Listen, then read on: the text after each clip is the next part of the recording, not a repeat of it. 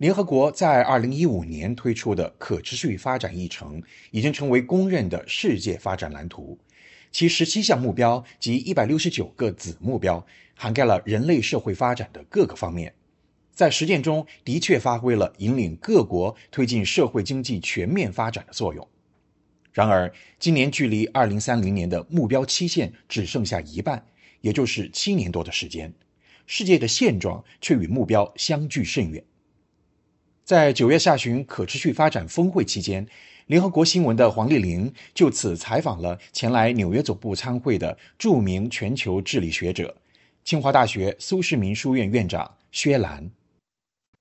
可持续发展目标当中，只有百分之十五的目标是在推进，其余的目标都处于脱轨状态。那么，您认为挑战最大的领域是哪些呢？呃，我想首先的话呢，就是我们面临呃全球的新的地缘政治挑战，呃各种形式的冲突，呃各种矛盾的这种激化，呃所以使得很多 SDG 的目标呢，不但呃没有办法推进，而且实际上还在往后呃后退。呃，第二个的话呢，就是由于气候变化带来的各种各样形式的自然灾害更加频频繁。那，你像我们最近几年看到极端的天气的这种这种在全世界范围这种大规模的这种出现，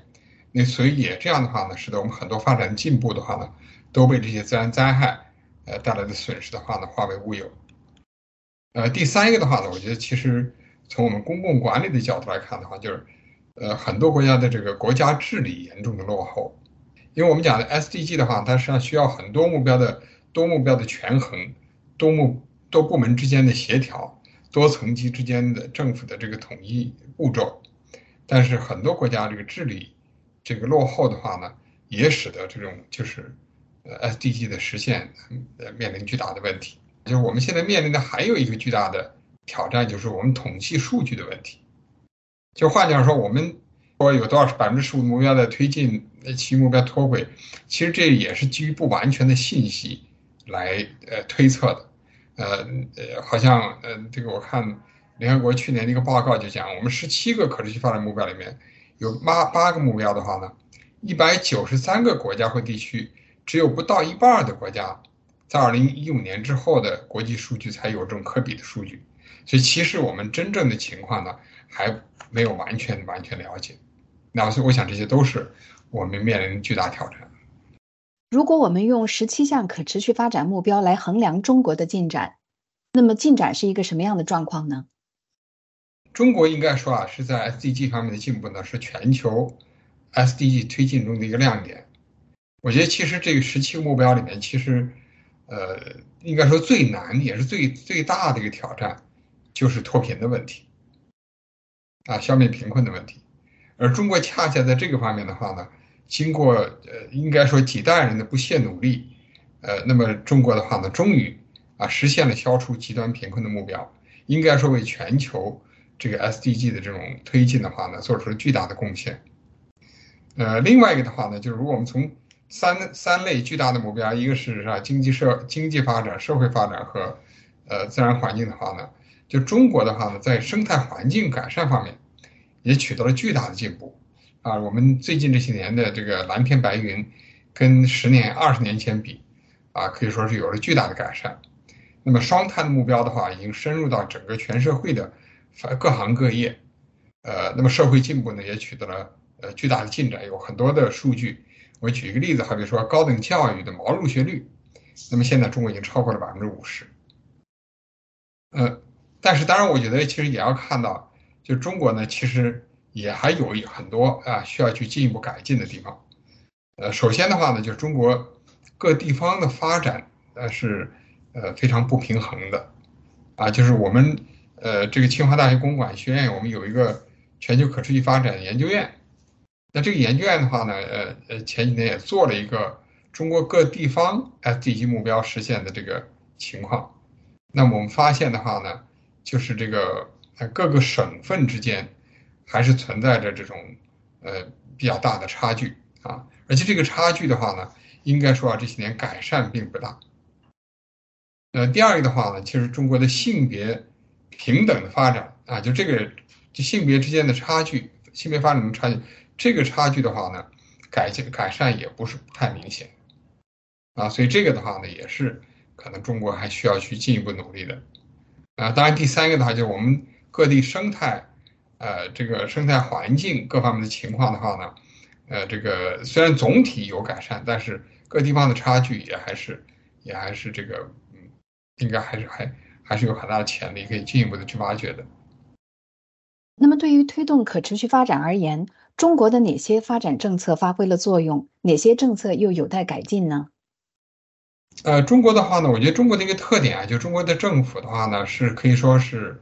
呃，在推动这个可持续发展方面的话呢，发挥了非常呃就是积极的作用。而这个作用的话，而且它是通过一个非常有效的一个规划体系来完成。所以大家都知道，这个中国这个有这个五年规划体系。啊，这五年规划可能跟原来我们传统意义上的计划是完全不同的。这五年规划的话呢，我觉得它实际上是更多的是，呃，对啊一些重要的一些发展目标，啊，来这个来去确定这个目标。同时的话呢，在这个呃制定过程中，本身也是一个就是就是所谓 consensus building 的一个过程，就是呃凝聚共识的一个过程。那么让各方面的话，大家来通过讨论交流，最后确认。呃，这些发展的这个这个重点，然后呢，采取各种措施，通过各种项目来去积极推进。所以，这个中国的五年规划，就使得它可以一代一代人不断的去努力，朝着一些这个全社会共同认认可的一些重要目标的来来去积极推进。所以，我觉得这个的话呢，是我们的这个一个非常重要的一个工具。呃，第二点的话呢，就是这个我们呃，在过去这些年，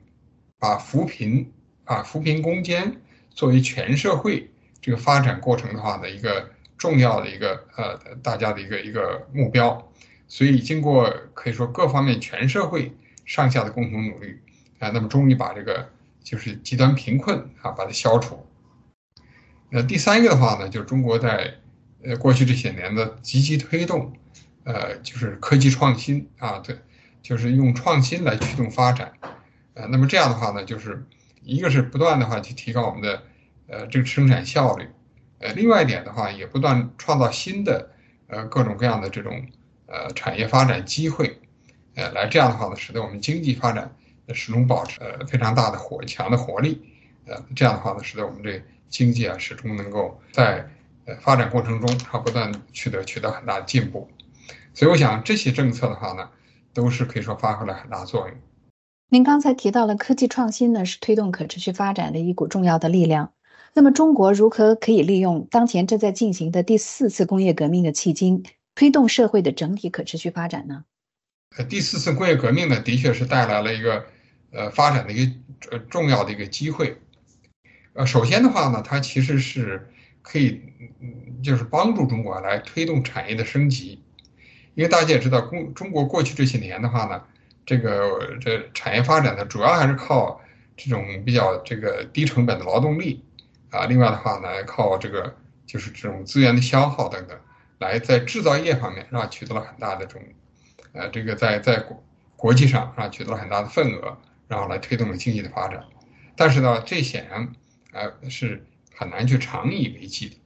所以科技创新的话呢，带来了很多新的这种机遇。一方面的话，它可以使得我们的这种呃科技创新的技术应用，可以提高我们的这种啊产业的效率。啊，提高我们的这种附加价值，呃，使得中国呢，在这个呃国际产业链呢当中呢，占据更加呃呃高端有利的位置。另外一点呢，很多新兴产业也给中国经济带来了活力。啊，你像新能源啊，那可以说最近这些年呢，新能源在中国的发展如火如荼。啊，你像电动汽车等等，所以这些产业的话呢，呃，给中国的经济呢带来了呃新的活力。而且同时，这些新兴技术的应用的话呢，也对改善环境、减少碳排放，呃，起到了巨大的作用。所以，中国现在电动汽车这个领域的话呢，已经在全世界是啊，可以说是产产量最大的。那所以这些方面的话呢，也使得中国的这种啊，就是在这种双碳、在减碳方面的话呢，成为全球的领头羊。呃，另外的话呢，我觉得第四次工业革命的话，也给中国的这种新型的城镇化。啊，带来了这个可以说是呃新的推动力，很多个发展国家都经历过这样的过程，是吧？就人口大规模涌入到城市，然后的话呢，城市的各种服务、各种这种基础设施，呃，都面临很大挑战。那么中国呢，这个在利用第四次工业革命这方面，这个技术方面的话，来改善我们这个新兴城镇化的过程。呃，你像很多城市在运用所谓智慧城市，啊，就是利用人工智能啊等等这些新兴技术，来使得我们的城市交通。我们的这个城市的运行，呃，更加高效，呃，所以在这些方面的话，也提供了很多好的好的这种范例。那最后的话呢，我想就是，实际上这个第四次工业革命很多的技术啊，它对于我们的整个社会发展也有很多的这种呃，可以说是呃改进。像我们那个生物技术广泛应用啊，对我们改善健康啊，那像这种包括这种呃呃各种信息技术的话呢，应用在。呃，在在线教育是吧？那么大家可以通过各种各样的方式，来去这个呃选择自己喜喜爱的课程、音乐等等。所以在这些文化娱乐各方面，也都提供了很多呃新的这种呃可以说是呃方式。所以第四次工工业革命的技术的话呢，对整个社会的发展的影响是全面的、深入的。中国的城镇化它有着什么样的特色呢？如果说是跟世界其他一些国家相比的话，我们一方面的话呢，当然是，就是我们也是呃市场，呃这个发展啊，这个是占主导地位，呃，那么政府呢在这里面发挥非常重要的引导作用，所以这跟很多年前这是不一样的。很多年前政府的话呢是占主导，那么现在的话呢，呃市场占主导，但政府呢同时也呃通过各种政策来去引导。呃，那么很多年前，我记得当时八十年代的话，我们比较强调的是小城镇的发展战略。那么中国现在的话呢，呃，更加强调最近这年更加强调大城市的这个带动作用，来通过大中小城市的协调发展。所以这个的话呢，我觉得也是呃最近这年一个比较突出的一个一个政策导向。另外一点的话呢，就是注重这个城市群的发展。啊，你像呃，中国现在有一些比较大的城市群，像京津冀啊、长三角、粤港澳大湾区啊、成渝双城，还有长株潭等等。通过这些城市群的发展的话呢，使得这些城市之间呢互相啊这个这个促进，呃这个呃产业互补。那么这样的话，使得呃他们的带动效应的话呢，呃更加突出。呃，另外一点的话呢，中国的城镇化这个发展过程中的话。也比较重视这个新农村的新农村的建设，就使得这样的话，就是城乡呢，它总体来讲是一个比较协调的发展，所以应该说在这一方面的话呢，中国还是有着呃独独特呃自己的呃这种特色。在应对气候变化和环境治理上，中国现在在做哪些工作？呃，在应对气候变化方面的话呢，我觉得，呃，中国过去这些年应该说呃做了大量的工作。首先的话呢，我想可能就是大家看到，就是这个，呃，中国是这个铁腕治污啊，对环境污染呢，呃，是下了很大的力气。应该说的话呢，这个在可以说是这个壮士断腕的这种气魄，对很多啊高污染的行业企业啊，那么关停并转啊，应该说呢，这个是，呃，另外一点的话呢，也是，呃，通过各种这种科技创新。和这个这个制度创新，来去推动双碳行动。嗯，像我们国家的话呢，也是建立了应该说全球最大的碳市场啊，在一些重点行业，那这个碳碳市场的话呢，利用市场的机制来使得这个呃减碳的这个活动的话呢，效率更高。呃，另外的话呢，我们也通过技术创新的手段啊，在光伏啊，在我们呃电动汽车，在风电，在很多领域的话呢。我们清洁能源可以说在全世界的发展的话呢，是最，呃，应该说是我们这这个中国是，呃，这个这个体量最大，而且应用也是最广的，呃，同时呢，我们也在推动这个国家整个经济社会的绿色转型，也做了大量的工作啊，通过政府的引导，通过企业自我规制啊，通过社会的呃各种组织的这种行动，来推动整个。呃，这个绿色转型啊，可以说也是，呃，那应该说发展的非常快。互联网、人工智能、区块链这些新技术以及社交媒体的发展，给我们的社会治理带来了怎样的挑战？又如何去应对呢？呃，我我觉得这些技术啊，其实首先它是给我们社会带来了巨大的收益和巨大的方便，呃，包括这个买东西、这个支付啊，或者就是这各方面到哪里去，其实这个呃还是带来了巨大的方便。但的确在这个带来方便的同时的话呢，也的的确带来了一系列的问题。呃，首先一个的话，比如说我们大家了解的就是说，可能在这个过程中，个人隐私的泄露，啊，那这个可能的话就会呃给互联网的犯罪呃提供了条件，啊，所以这个的话呢是呃大家普遍比较关注的，是吧？呃，另外的话呢，就是呃互联网它这个确实这个现在这个社交媒体啊，呃，它确实也是对我们整个社会的呃这个影响啊，就包括对青年人的影响，呃也是很大的。啊，那么有的时候可能，呃，互联网的这个稍微有有个呃什么情况，一下就会呃呃呃带来人肉搜索，那么可能给这个呃相关的人员的话带来巨大的这种精神压力，所以在这些方面的话呢，它有有很多呃很大的这种负面的这种潜在这种负面的影响，呃，当然另外一点还有更多的是吧？你像这个可能好比那个呃那个平台企业。啊，大型的平台企业它的垄断，那么也也对公众的利益的话呢带来呃很多不利的影响。所以在这些方面的话呢，全社会来讲都呼唤着是吧更好的这个治理。那这个治理的话呢，我觉得呃现在的话呢，中国在这方面已经开始啊，呃初步形成了一个呃政府、企业、社会啊共同努力形成的一个现代治理体系。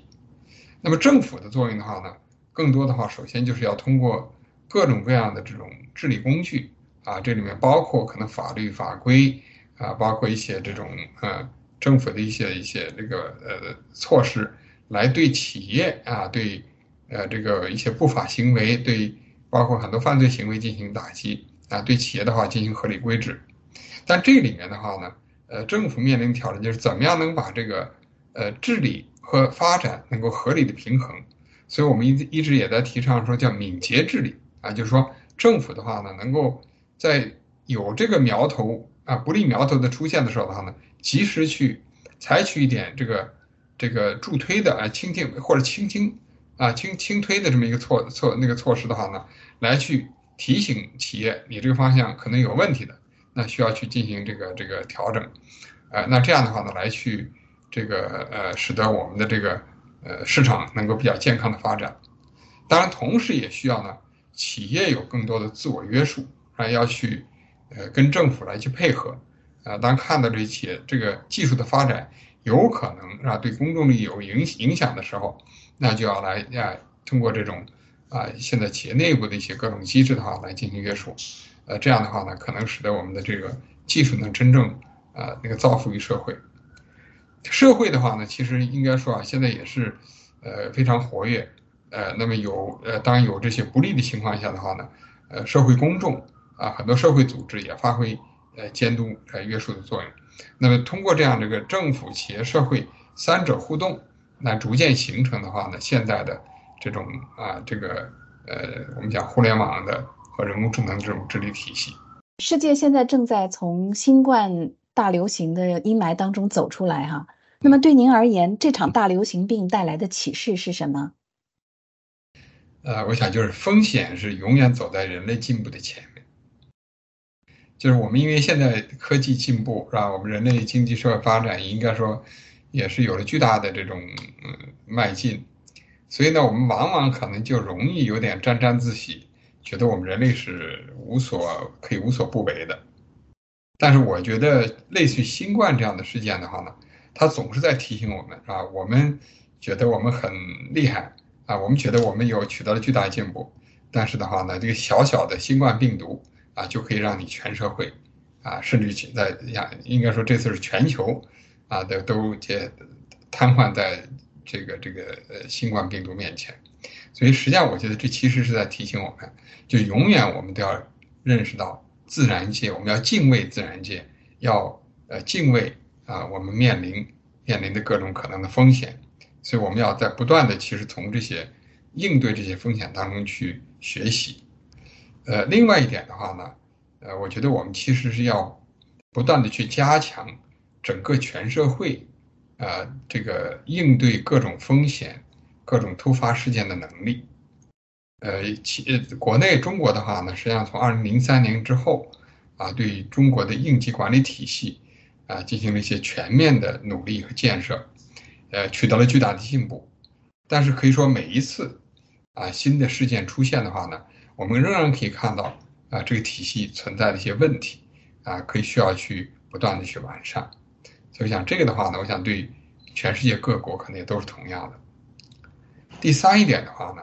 就是我们越来越看到，应对新冠流行，啊，应对很多类似于气候变化这样的这种